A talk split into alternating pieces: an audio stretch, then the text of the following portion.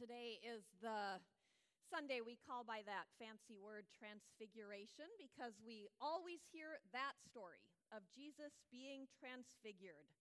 That is, changed to look different than he usually looked up on a mountain with a few of his closest disciples. It's an imp- important story.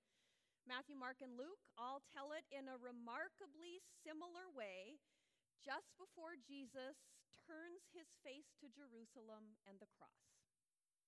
But it's kind of a weird story, too, and one of those that you, weir- you read and think, now what is that one supposed to mean? Jesus got all glowing white. Didn't we do a good job of glowing white today with these new lights? Then Peter wanted to build some tents so they could just stay up there on the mountain and hang out.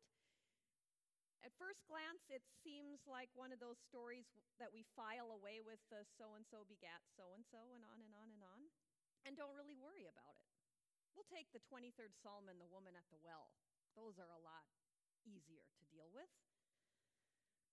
But as I read through several commentaries, a thread that seemed to unite them was the belief that Peter, James, and John got a gift when they saw Jesus all lit up along with Moses and Elijah.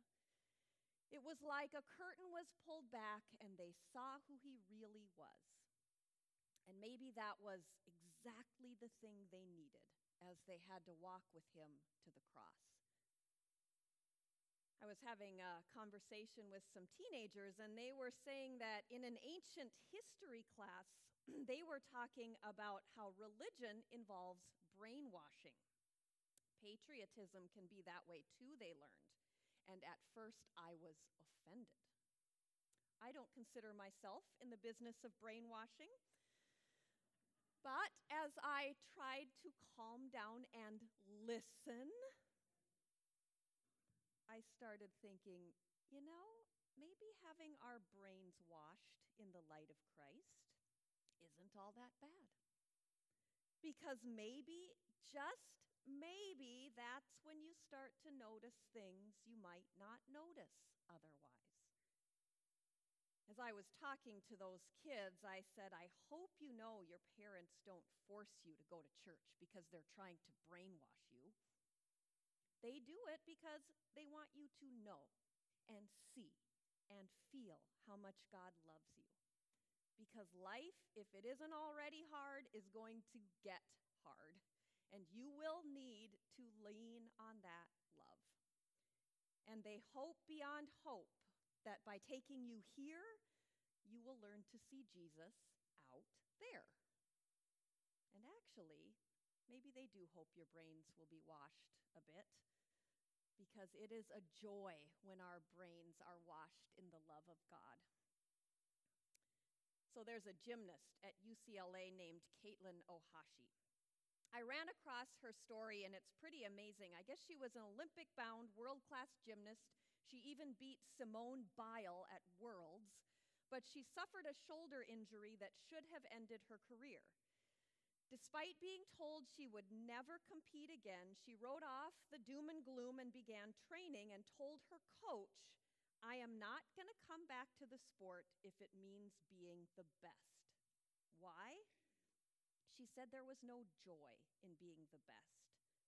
The pressure to compete for the top was all work and no play. She said, I'm not going to compete again unless it's all play and a lot of work. I guess her last floor routine on YouTube had over 40 million views. And this isn't just because she scored a perfect 10. You should watch it. It's because she is so joyful in it. It's sheer joy in motion watching her. So, what does this have to do with the transfiguration and being brainwashed? I'm going to go out on a limb today and say maybe Jesus was transfigured just for the joy of it. Maybe he wanted to let his disciples know that he was going to surprise them, appear to them, be with them, And when you start looking yourself and stop worrying if you're being brainwashed or if you're right or if you're reading the Bible the way you're supposed to, you might be surprised by Jesus too. And you might start to see Jesus all over the place. Got a few stories of seeing Jesus lately.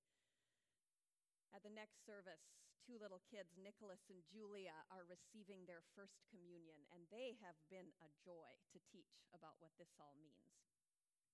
One Sunday, a few weeks ago, I was serving the bread, and Nicholas came up for a blessing, and he said to me, I just can't wait for March 3rd.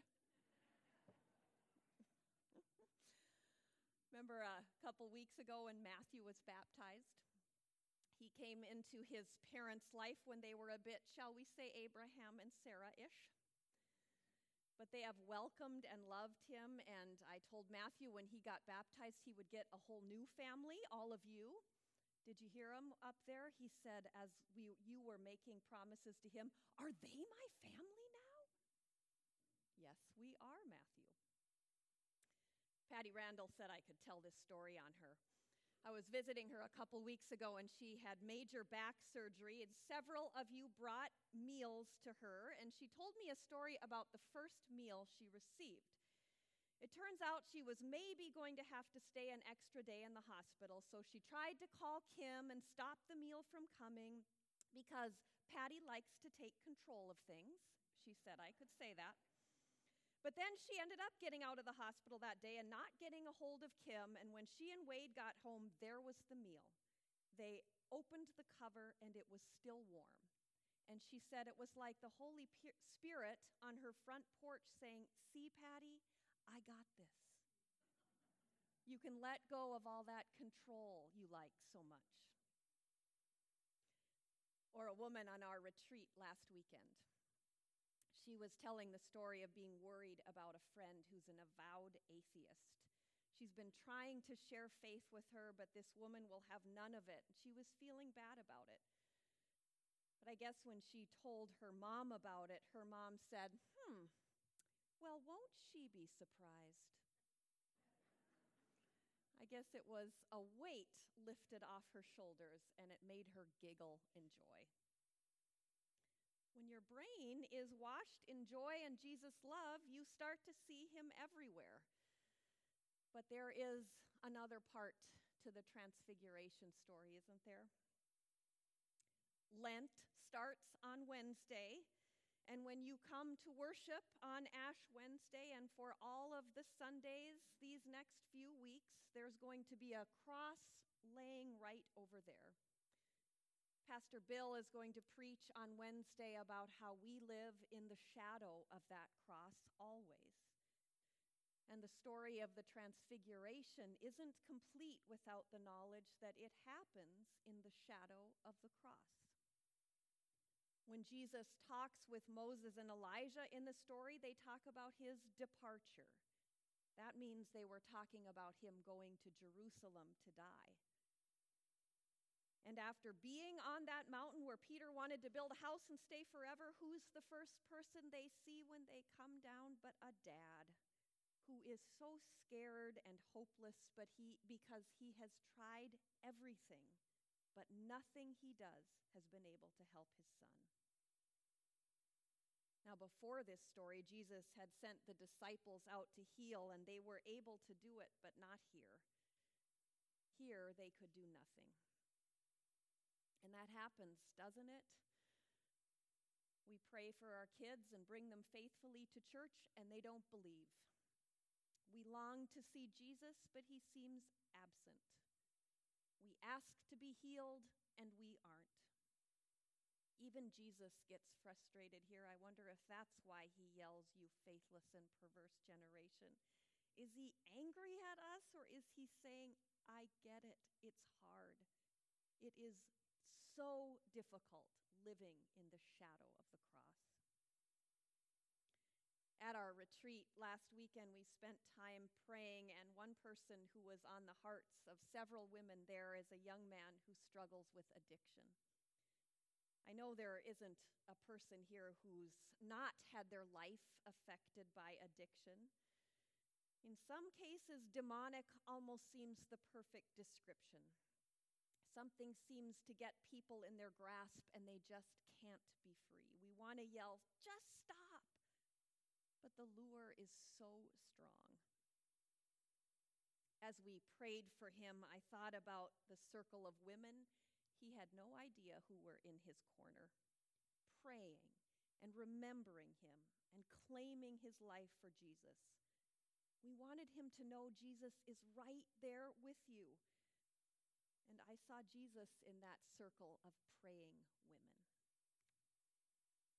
Did you know prayer is the one way that Luke's story of Jesus being transfigured is different from the other ones? Prayer is hugely important to Jesus, and in Luke, he's praying when all the major things happen in his life. Here's what David Lose says about prayer Perhaps prayer is a way of attuning ourselves to God and the way we share a life with God. And it also is practice. Prayer is practicing lifting up to God our joys and concerns, dreams and fears, hopes and anxieties. And that means we think about all of these things in light of God and our faith. Means every time we pray, we bridge the gap between our daily life and our church or faith life. If you think about it, isn't that what I'm talking about in seeing Jesus? I think often we struggle with how what happens here affects our lives out there. Maybe that's why so many people call this brainwashing. But when we pray, when we acknowledge that God is here and at our work and at our school and everywhere we go at the mall or whatever, something changes in us. We start to see God at work. We start to believe faith matters for all of life. A lot of people say that Corinthians lesson today is about the most confusing one that Paul writes. But I read a guy who described that veil of God being removed and us looking at Jesus and seeing the face of God and our face in Jesus. He likened it to when you're really trying to listen to someone and figure out what they're thinking. Does that work? Not really, does it? because what we end up doing is thinking what we're thinking and putting what we're thinking onto them.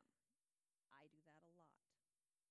But in a way, as we look at their face, we start to see our face. And maybe that's what God wants for us when we pray to God. We look at God's face and we start to be transfigured and see our face. We start to change when we talk to God, when we seek God's face, maybe that's when our brains are washed in His love and His joy and He becomes revealed in us. I'm sure you have a lot of questions about this, like those teenagers. So, you know what? As we head into the season of Lent, I want you to embrace your questions. It's great to have doubts pray, share them all with God. And then what I want you to do is just throw caution to the wind and say, What the heck? I'm just going to believe I'm seeing Jesus. Someone else might say it's just a casserole, but not to me. To me, the veil has been removed. I'm going to just stop worrying and think about thinking the right thoughts or praying correctly and just be free like that gymnast Katelyn because in God's eyes, we're all perfect tens. telling you, it's true. So, this Transfiguration Sunday, open your eyes.